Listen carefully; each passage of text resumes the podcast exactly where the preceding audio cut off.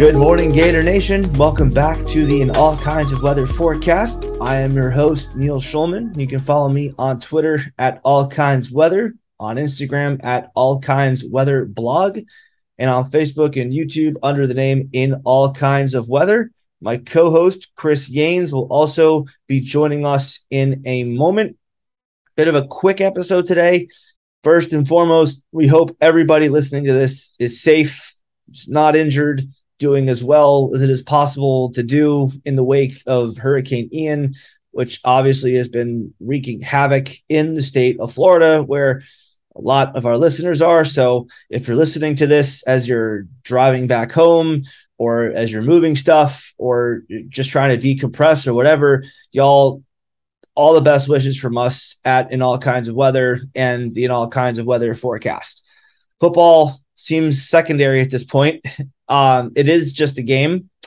It is, though, also a really good escape for four hours or so from the real life issues that many may be facing right now. So we're going to talk about that from here on out. Going to talk about a game that Florida was supposed to play on Saturday against Eastern Washington, but will instead be playing on Sunday. The depth chart for that game is a bit different than usual. We'll talk about all that momentarily. But first, Quick word about our sponsors slash partners. We are proudly partnered with the Gator Good Foundation, the nonprofit organization that works to send an underprivileged Gator fan to the swamp.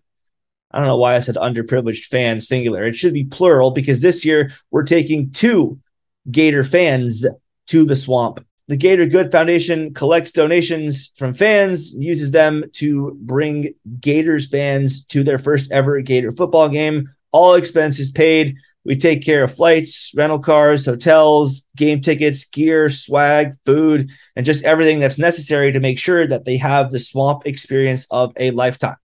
Congratulations to Alec and to Bennett, the two very good friends from South Florida who have won this year's trip to the swamp. To learn more about their story, you can go to Gator Good Foundation social media handles at the Gator Good on Twitter, at Gator Good Foundation on Instagram, and the Gator Good Foundation on Facebook. So obviously, this year's campaign is more or less set. But if you believe you or someone you know is worthy of the honor for next year, please email us gatorgoodfoundation at gmail.com. And if you are able to donate and are willing to do so, please go to our website, gatorgoodfoundation.com, and click on the donate button. Second, we are proudly sponsored by Stingray Branding. These folks will put a sting into your marketing and deliver results that will wow your clients, whether it's web design, logo design, branding, graphic design, social media management, search engine optimization, event marketing, marketing strategy, or mobile app design. Stingray Branding has you covered. If you or someone you know needs professional help in any of the above, here are three great reasons why you should choose Stingray Branding. One, it is a veteran owned business can't think of a better way to properly thank those who serve our country than by giving them business. Two, it's run by a UF alum and big time Gator fan. Three, they've got the In All Kinds of Weather personal stamp of approval because they did the new In All Kinds of Weather logo. They did the new In All Kinds of Weather website. They've also done plenty of other Gator related projects, such as the new Gator Collective website, the new Gator Collective logo, the Gator Good Foundation website, and all kinds of marketing for the Charleston Area Gator Club, and so much more. So they do great work, and they're owned by a U.S. veteran who also happens to be a UF alum, and they've done a lot of Gator related projects. So rest assured, if you're listening to this podcast and you reach out to them for help, they will take care of you. And with that, Chris Yanes, my co host, is with me now. Chris was forced to evacuate from his home in Tampa. He kind of got the worst of Hurricane Ian. So, first things first, Chris, I mean, how are you? How's everything going for you? And I mean, what are you up to? Doing good. Uh, fortunately, made the decision to evacuate uh, early this week. And, you know, in Tampa seemed to be spared from the storm, but you just couldn't take any chances. So we're safe and sound at my in law's house in Melbourne. But um, you know, just kind of everybody out there, um, our listeners, I know in Southwest Florida, especially, weren't as fortunate as some of us. So, our, our thoughts and prayers with you guys all during this time and, and the recovery ahead. So, um, just everybody out there that was impacted by the storm in some way. Yeah, uh, for sure. Things are things out there are definitely bigger than football, and we hope that everybody listening to this, I mean, because we know a lot of our listeners are in the areas that got affected. So please take care of your t- please take care of yourselves. Best wishes to you and yours, and uh, we'll we'll try to provide y'all a little bit of an escape from from all that right now. Uh, we do have a game to talk about this upcoming Sunday, initially for Saturday, that got pushed back by 24 hours. We also have some news re- related to the game as far as personnel goes for Florida. The depth chart was shifted a bit, some of that due to injuries, some of that due to players coming back from injuries. So, Chris, I mean, we've, we've both taken a look at it. What jumps out to you on the newest depth chart for the Gators for this upcoming weekend? The days of poor play and not having uh, to be held accountable are over. And this staff has shown a willingness now, based on this depth chart. And obviously, we want to see how the game plays out and future games play out. But we now have seen that accountability is a thing that's being installed in this program and it's good to see the better players are starting to play. Or it's good to see that there's now a, a true youth movement happening within the program. Um, just going down through it, I mean, I think a lot of the changes they all have happened on the defensive side of the ball. So, you know, looking at a guy like Justus Boone, who has performed definitely, I think, better than Princely Umanmielen. He's who, you know, we've talked a little bit about, you know, he has shown flashes in the past and I think there was an excitement about him, Princely, going into this year. And he just hasn't lived up to, I think, those expectations. But Justus Boone certainly has, and he's going to get the starting nod at defensive end. You know, seeing a guy like Desmond Watson, who, you know, going into the season, we kind of hope to see him make a jump and has actually made that and now is being rewarded with starting at nose tackle. And then obviously now a guy um, who has, you know, worked his tail off to get back healthy again. Jaydon Hill, who finally is going to get his first start in over a year now um, he's going to get an opportunity to start opposite of Jason Marshall. So I, am excited just for him to get back healthy, first of all, but to see him not only get healthy again, but earn the start uh, is great to see. And then, of course, I'm really excited for Kamari Wilson. I mean, if it is an injury that has sidelined Dean, you know, best wishes to him and hopefully he gets better and healthy. Um, but it's I'm excited to see what Kamari Wilson does in the starting role, and I'm hoping that he performs so well that he just takes it from here. Um, and, and then seeing the um, Donovan McMillon because that was an or situation, Kamari Wilson or Donovan McMillon. I'm excited. I've been excited to see what Donovan McMillon can do at the safety position because he's played very well in special teams. He played uh, well in that spring game when we saw the orange and blue game. Had an interception in the end zone. So I'm, I'm kind of excited to see what he does at, at, the safety position too. So just overall, just great changes on the depth chart. I think this is what we've been clamoring for, not just this season, but for years to see some accountability on this roster, and finally going to have it. Yeah, I mean the, the one piece of the depth chart that everyone was sort of aiming their finger at was the safety position, of course, with Trey Dean um, not starting anymore. Of course, that's not really a coach's decision. If he's hurt, he's hurt. He can't go. But I, I mean, it's it's so much more broad than that. Like as Chris, I mean, as you just said at the start of your little monologue there, it is it is roster wide. We have a coaching staff that is not afraid to step up and play guys who don't maybe have as much experience, but could use the experience that they would get in this upcoming game to become better players in the future. I mean, Kamari Wilson was in high school 10 months ago.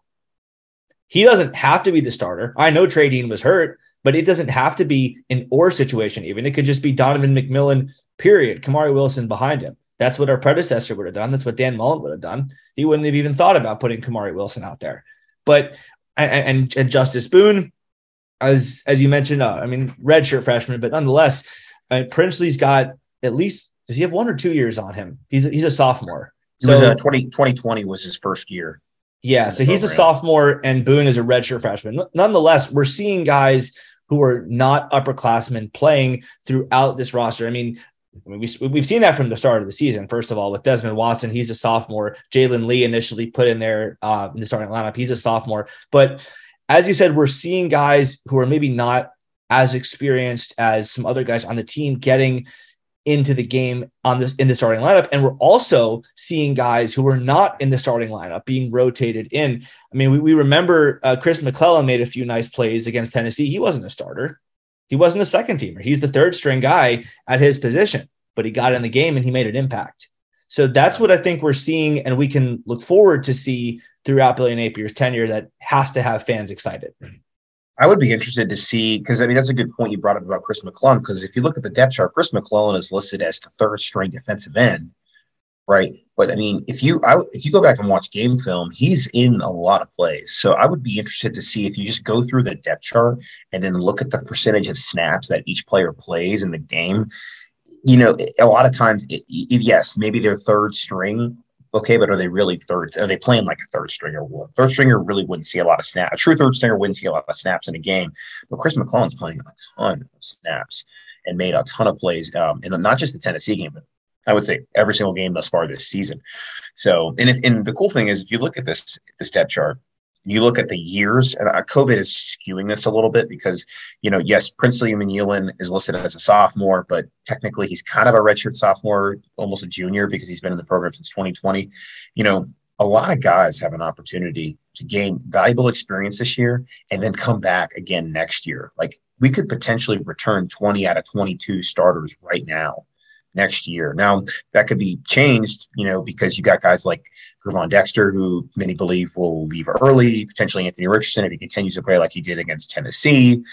So there's some other guys that are, are going to probably uh, leave for the NFL. That being said, this roster is built to to return a lot of athletes next year, and this is an opportunity starting this Saturday moving forward into SEC play to gain valuable experience and build for the future. So next year, where a lot of these coaches in the past have seen those big jumps in year two and then year three, we potentially could see that because we are going to gain a lot of experience and return a lot of this roster to future seasons. Well, not to get off topic, but just very quickly, going to make the point that you didn't mention the guy that is going to be the biggest loss next year. That's O'Cyrus Torrence. We're going to have to find a, yep. another monster to take over for him at the most one of the most important positions in football. But that aside, Florida, as you mentioned, will have a lot of guys back next year. They get to play in this upcoming game. This roster was adjusted. This this depth chart was adjusted for a game against Eastern Washington, not for a game against LSU or Georgia or Texas A&M or South Carolina, et cetera. It is against their quote unquote payday opponent. And it's it's interesting when you look at Eastern Washington um, because their record says they're one and two. They're in the FCS. So if you don't look further, you'll just roll your eyes and say, "Okay, cupcake, you know, give me win." It's not the case. Eastern Washington is a really good FCS team. They've beaten FBS teams before. They've beaten Power Five teams before, and their two losses this year: one to Oregon, who you know Georgia made them look pretty bad, but that's still a fairly respectable Power Five team, and a close loss to Montana, who I think is currently number three in the FCS ranking. So they're not a joke. And Florida, it's not like Florida can walk in and expect to win by 40, kind of like FSU did against Duquesne. It's not that level of FCS. Does not all FCS teams are alike. And the big sky where Eastern Washington is in typically puts four, five, sometimes even six teams into that 24 team FCS playoff, whereas the Northeastern Conference, where Duquesne is from, gets its winner in and never has consideration for second team. So, with that said, not a joke. A team Florida should beat. They're favored by 30. They should beat fairly convincingly. But aside from the win, Chris, what are you most looking forward to seeing from the Gators against this Eastern Washington team? I'm just looking for dominance. I mean, I know everything you just said. Yes, they are they are a good FCS team. They definitely have given Power Five teams in the past trouble. That being said, Florida has an incredible amount of talent, and this isn't just like you know, oh, we're playing USF. This is we're playing an FCS opponent, and we should dominate them from start to finish. What I'm looking for is for these guys getting their first opportunity to start to take full advantage of it. For us to get up early on these guys, for us to be up comfortably at halftime, and that way midway through the third quarter, we're putting backups in and we're getting ready for Missouri homecoming and SEC play. Uh, I, I, think that we have got to. I would love for us to finally. Uh, we've we basically have been playing in one score games this entire season thus far. It would be nice to go to the swamp on Sunday and not have to stress for four quarters. It'd, it'd be nice to know that the game's in hand by halftime. So that's really what I'm looking for. Is I'm looking for us to dominate a truly inferior opponent to us, and for us to basically have everybody on the roster, all the way down to the walk-ons, get some play time in this game. Maybe we'll see Kyle Engel uh, Anthony Richardson at some point in the game. I, you know, I'd be kind of interested to see him play a little bit, but I, I'm really just looking for us to dominate this game, start to finish, and just get out injury free too. That's the other thing. Sometimes these games you have uh, you know injuries that get sprung you know sprung up on your starters, and it potentially could ruin you going into um, into SEC play. So this is this is, and I talked about this on Twitter. Like there's a path for Florida to go five and two moving forward. So we should win this game. I think Missouri, honestly, Missouri, I think is going to struggle with a team like Vanderbilt this year. They just don't look like a, a, good Missouri team or even a competent Missouri team like we've seen in the past. Uh, you know, they lost to an Auburn team that's not very good at all uh, in overtime. So I think that get to four and two, and that sets up a big showdown with LSU in a couple of weeks at home, where we could get to that five and two mark going into the bye week before Georgia. How nice would that be to, to be to, to get through October with uh, with three wins like that off the bat, and and just going with some maybe some confidence into that Georgia game. I like that, and I like I like how it's set up almost like you know you know how in video games when you first start like your first level is easy and then your second level is still kind of easy but a little harder and then it gets progressively harder from there? I like how the schedule sets up that way where it, it goes fcs opponent bad sec team but still an sec team who by the way has a former gator in Ty'Ron Hopper. A good bit harder. Lsu is certainly not without its problems, but they've got five stars across that roster, and then big bad Georgia. So it gets progressively harder each and every game. So Florida will have to, in turn, get better on its own. They will have to up their level of play as they go forward. So, yeah, I mean, Eastern Washington's defense is the thing that makes me think, you know, even if Florida doesn't play particularly well like it, it did against USF, they're still probably not going to lose because that defense gave up 70 to Oregon. They gave up 38 to Montana State and they gave up 29 to Tennessee State. Tennessee State is not particularly strong in the FCS. So Florida, if nothing else, should be able to establish the running game. They should be able to just have their five offensive linemen get up, push forward, create holes, and have their running backs just flow through them like juice. That should not be a problem. So if all else fails, if we get Kentucky version of Richardson or South Florida version of Richardson, if all else fails, they can do that and they should be able to win. So two Gators in particular, I'm looking forward to seeing. I hope we get to see Lorenzo Lingard, Diwun Black. Black had a little bit of a, I, I wouldn't call it an issue, but he he was talked about by Billy Napier on a talk show the other day, and it wasn't. It, Napier didn't exactly bash him, but he wasn't exactly overly praising him either, saying that he he has work to do, talking about how in order to play, it's it's a privilege, not a right, and how Diwun shows flashes at times that make him think, okay, yeah, we have something in this guy. Also, at other times, not displaying those flashes and just just the lack of consistency. And I'm wondering if that's the case with Lorenzo Lingard as well. Nonetheless, I think this is the game, if there's going to be one, where those guys can really get a chance to step on the field and play. So, Chris, in particular, with those two guys, I mean, how, how excited are you to see that these guys finally have a chance to get on the field after an off season plus the first month of the season, fans just clamoring for them on the field? Yeah, no, definitely. And I think to your point about what Napier was saying with Diwun Black, he's just being honest. Billy Napier is an honest guy. And this was something, eh, if you remember what Chris Doering said, we, we actually asked about Diwun Black, and he kind of said something a little bit similar uh, that Billy Napier said. So this is a trend. And I know fans are, I, I love his story, and I love the fact that he's at the University of Florida getting a degree. He's in a great football program. He made a fantastic play in the Tennessee game that almost helped us win, come back and win that game. But I think it's consistency that keeps you on the field. And and with the particularly these two players, I think that that's probably been an issue. And that being said, though, this is a chance for them to showcase their talents. To showcase that maybe there is a future with them uh, in the program, more particularly with Diwun Black, who would have an opportunity to come back again next year. So I, am excited to see what they can do this Saturday if given the opportunity to play. And and I just hope they make the most of it because in life, whenever you have been waiting for your opportunity and you finally get it, you need to make the most of it. So that's my that's my hope for them is that they absolutely take full advantage, ball out, and have a great Sunday afternoon in the swamp. Yeah, for sure. I mean, that sounds like a good plan. Get Lorenzo Lingard, get Diwun Black out there. Everyone's happy. Nice little escape from Hurricane Ian. Oh, we got the guys that we've been been clamoring for for months and months and months and really years. Honestly, finally got them a chance to get out there and do what they do. So, couple names to be uh, familiar with for Eastern Washington. Gunner Talkington, the quarterback, uh, 636 yards in the year, just uh, for perspective. Yes, Anthony Richardson went wild against Tennessee, but he's still just at 876 for the season. Gunner Talkington barely has three quarters of that.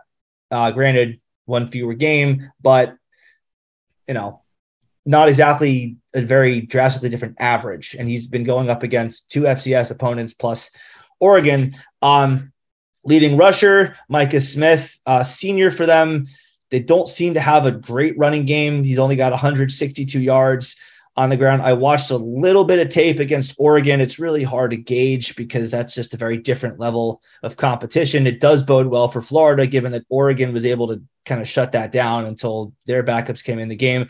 Their leading receiver, Freddie Roberson. I mean, what offense they do seem to have uh, comes from the passing game. They did get you know 14 more or less against Oregon's backups during nap time, but you know they did move the ball somewhat in that game. So just a couple of guys to be aware of for EWU.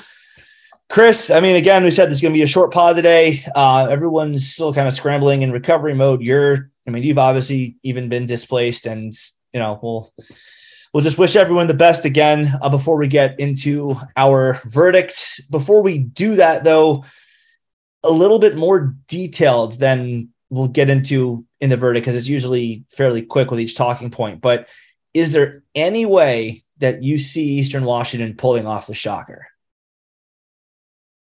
I'm going to say no. I think that uh, this team is is going to respond from uh, a heartbreaker or a Rocky Top. I think a lot of and, and this is not a moral victory speech. We lost Tennessee. There's there's no moral victories in losing, period, at a program like the University of Florida. But if you kind of listen to some of the guys, the national media today, uh, uh, this past week, they spoke very highly of the way Florida handled that game. I don't think a lot of pundits felt that Florida had a shot to win that game, and here they were with a hail mary at the very end to win it. And I, I, think the program is Billy's got, you know got the program moving in the right direction. He's laying the foundation, and we saw a huge jump from Anthony Richardson, a huge jump from our some of our receivers this past week.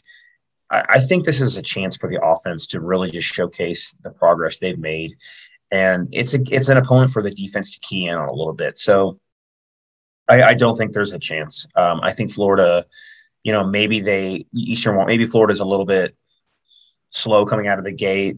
Uh, been a weird week for them, I'm sure. The routine's probably been thrown off just a little bit with the hurricane.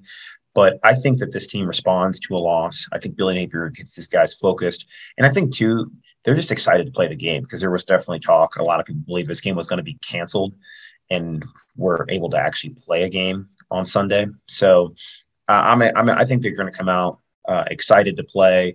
I think they ultimately get up pretty big by halftime. And uh, I'm going to say very slim to none chance that Eastern Washington pulls off a, a Jacksonville State like shocker you know, a la Florida State last year.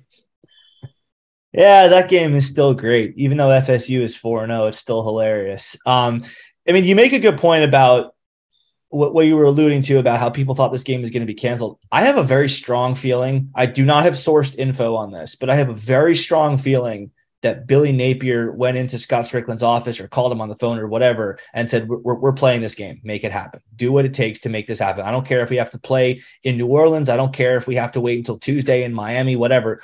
As long as it is physically possible and and the players, you know, don't have to be with their families or as long, you know, debris is not just cluttering every single field in the southeastern United States. we are playing this game. I don't know that our predecessors would do that. I don't know that our previous coaches would do that. I don't know that our previous ADs would do that. Jeremy Foley was great in a lot of things. I don't know that he makes it happen. But Napier recognized again, first, foremost, people are safe and healthy, taken care of.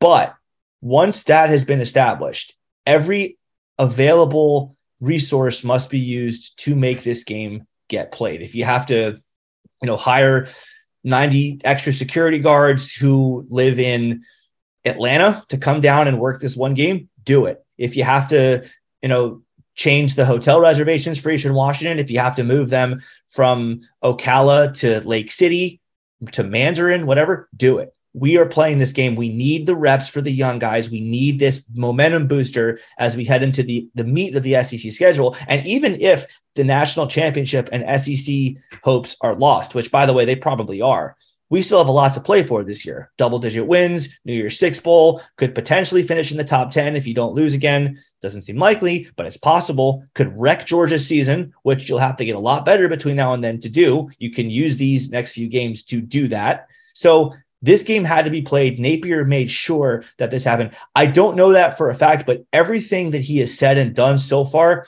going back to fixing the parking and the food and the living situation for the players, everything he has done, every move he has made has told me that that is something that he probably did. And that just goes to speak to what we've got in our new head coach. I think he just has a pulse, like a real pulse on the fan base, a pulse on the program and just what they need. You know, and I agree to your point that I think predecessors probably would have just said, eh, you know, whatever, right? It's Eastern Washington. But I think he knows knows that like the fan base one wants this game. They need that pick me up after a tough SEC road loss. The players need it. And to your point, it's reps for guys. You know, every rep, every snap is beneficial to growing uh, these players into the program that we need them be a part of in the future. So I agree. I think Billy Napier uh, had a lot to do with this, and I'm glad it's happening. I really when, when I saw the when I saw the announcement come out, I was like, oh god, they canceled it. And then I looked Sunday, I was like, there we go. You know, I mean, it, it just. I think you and I talked a little bit privately about that. I was like, why don't I just move the game a day up? You know, just to be safe. You you fly that you fly Eastern Washington, and a day later you know and i and i get it. The issue the issue for people that you know may not know or be as familiar the issue is making sure you have enough first responders police officers people to secure the game make sure it's a safe environment for fans to come to. And obviously in a disaster relief situation like we're going through right now you you have to reallocate sources to make sure that the rest of the state has them. And that takes priority over a football game okay? But that being said too florida state's playing their game saturday other programs around the state are playing their games. USF moved their game to, to South Florida, Boca Raton. People have made adjustments here and there, and moving the day the game up a day allows Florida to, you know, get Eastern Washington here safely, and it also allows those first responders who are going to work the game an extra day to get off what they're doing disaster relief wise over the next couple of days and get them back to Gainesville um, where we need them. So I'm just glad we made it happen and we did it proactively. That was the key because mm-hmm. there, there were a lot of people who were afraid, myself included, because Scott Stricklin, let's face it, does have a history of, let's just say, ignoring warnings. Not going to go into that any further, but he has ignored warning signs before. Um, I was afraid that he would wait until Thursday night or Wednesday night or right before the storm hit, when it was maybe 20 miles off of the coast of Florida, and then cancel the game. Because, I mean, he's he's done that. It's that's happened before. He did that one time. Jeremy Foley did that two times. It's happened before. Or no, that's not true. Jeremy Foley did it one time. Nonetheless, we didn't do that. We got the game, or we're, going to get the game in. And it just goes to speak about, you know, to your point too, the fans, we only get 12, maybe 13, 14 at most. I guess 15 is the most possible Gator football games a season. We live for this we got not, just, not just that too. The economy in Gainesville is driven off of it. So those sure. businesses, those restaurants, everybody, you know, depends on. Even this, this isn't going to be a sold out game. Uh, it still brings in people. It still brings in revenue for those businesses every single weekend when there's a home game. So when they when they lose a home game, they lose a, a weekend. That's their bottom line that they're losing. So, and also, I, I don't know, if, um, just on the top of the sellout and all that, shout out to Gator Nation. We're one of only three schools, I think, was it in the SEC or the entire country, were 100% attendance. SEC, but still. SEC. Yeah. yeah I mean, that's that's impressiff. And uh, I mean, technically over 100%. Yeah. Yeah. So can't say the same about everybody in the conference and uh, around the state. no, the swamp is the swamp is just different. I don't even think um, FSU's come within 80%. I think they've been at like 77 or so. But they had their first sellout this past Saturday against uh, Boston College. Okay. Yeah. But, Took them a little while though. They had, they had the fan base had to see if they could win actually with Norvell.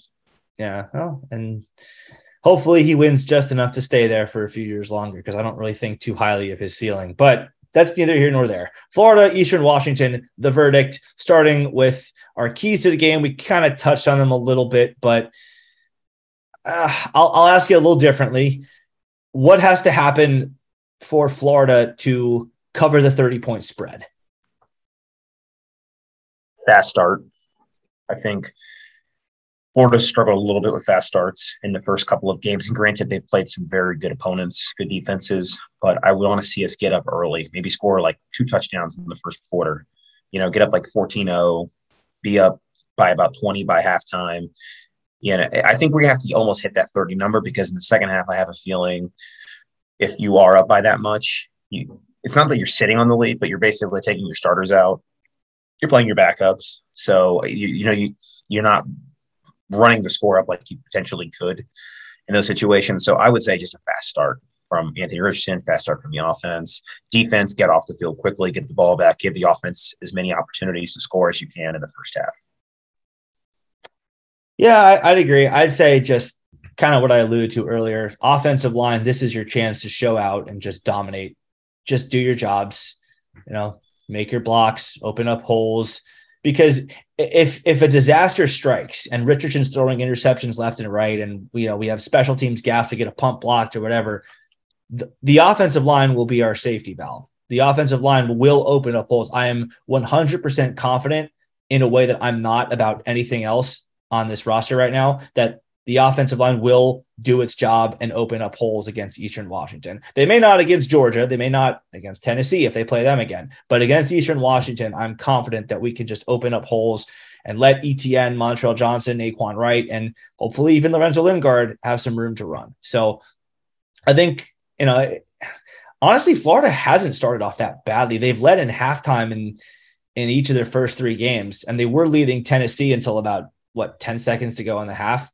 So maybe not right out of the gate, but I mean, the first half they've played well. It's typically been the second half that's done. Them. I mean, against South Florida, they were up double digits at halftime. It's the, sec- the second half that kind of let that game get away. But yeah, I mean, to, to your point, start well, get up early. Do not give Eastern Washington any inkling of an idea that they belong in this game at all. Put them away, foot on the throat, cut the head off, and don't let this become a game into the second half. And I think from there, Florida will cruise. Percent chance that Florida wins. Remember that we are barred from saying 100% because of Georgia Southern. Really, uh, that's still that still scars me. But also, you know, Jacksonville State over FSU. South Florida against us last week or two weeks ago. So from from one to ninety nine, what's your percent chance? Ninety nine. I, I, like I mentioned at the top, uh, I think that there's very little chance that Eastern Washington does pull the shocker. I think this team will be focused. I think Billy Napier will have them ready. He gave them an opportunity to play this game by fighting for this game. I think Florida comes out, takes full advantage of it. So 99% for me. I'll go 98 just because Eastern Washington does typically have a lot of talent relative for an FCS team because they're not going to be spooked out by the swamp. They got killed by Oregon, but they've been there maybe the second time in a hostile environment. They'll be a little bit more, you know, ready for it, even if the crowd is diminished a little bit. I mean, Aaron Best typically does roll out nice game plans against FBS teams, Oregon side this past uh, a couple weeks ago. But I mean, if these teams play 50 times, Florida wins 49. It, it's not a game that I think is particularly worrisome for Florida. I think even if Richardson plays his worst game yet, like worse than Kentucky and South Florida, I still think Florida will win the game. It'll be closer, but Florida will still win. But I think the only way Florida loses is just complete and utter catastrophic games by Richardson and this defense both. I think if one of them does their job, Florida will be will be just fine. So 98, it's it is extremely unlikely that Florida will lose. So last part of this, the score predictions. Uh, Chris, what have you got? So I think Florida covers the spread, and I think it's the final score is 49 to 17. So we'll get 32 point victory there. I'm going to say those 17 come from more of the second half, kind of when the backups get in. Um, so I do think that Eastern Washington, they do have the ability to score. They scored 14 on Oregon. Um, I think they probably get somewhere in that neighborhood there. I think the Florida offense gets a big lead, but in the second half, when the backups get in, they don't, you know, score as much as maybe they could have if they had let the starters in. So I'm going to say 49 17. I think Eastern Washington will flirt with covering the spread, but ultimately will not. I don't see. I, I don't see this game being. I don't see this game being a backdoor cover. I see it being a game that Florida just slowly and methodically pulls away. Like maybe it's seven nothing at halftime or after one quarter. Maybe it's you know twenty one seven after you know two quarters. Then it gets to be you know 38 14 or so after like like it'll it'll go sequentially like that it won't be florida scoring the first 49 and then eastern washington back to recovering but i'll say florida 45 to 14 they'll win this game I, I think it's very possible that after one quarter it's it's tied or it's a one possession game and fans as they kind of do might be flipping out oh my god we're tied with eastern washington how is it only 7-3 in the middle of the second quarter talent, the talent disparity will take its toll. And by the time we're singing Tom Petty, this game will be decided. So 45 to 14, Florida wins and covers that 30 point spread. Think that's it for this episode of All Kinds of Weather Forecast. If y'all enjoyed our show, please give us a five star rating and a nice review on Apple Podcasts. Definitely would appreciate that as we keep growing. Most important thing, guys, we, we really hope you guys are taking care of yourself, taking care of your loved ones, your kids, siblings, aunts, uncles, parents, whatever. Please stay safe. Please do what you can to, you know, be responsible and and and take care of everyone uh, in your circle because we we know this has not been easy for you. Yep, definitely stay safe out there, guys. And uh, if you are making it up to the game, have tickets for the game on Sunday and can make it, definitely make it up. Let's support our guys. Let's cheer Gators on and. Um, everybody, uh, everybody have a good one. Go Gators.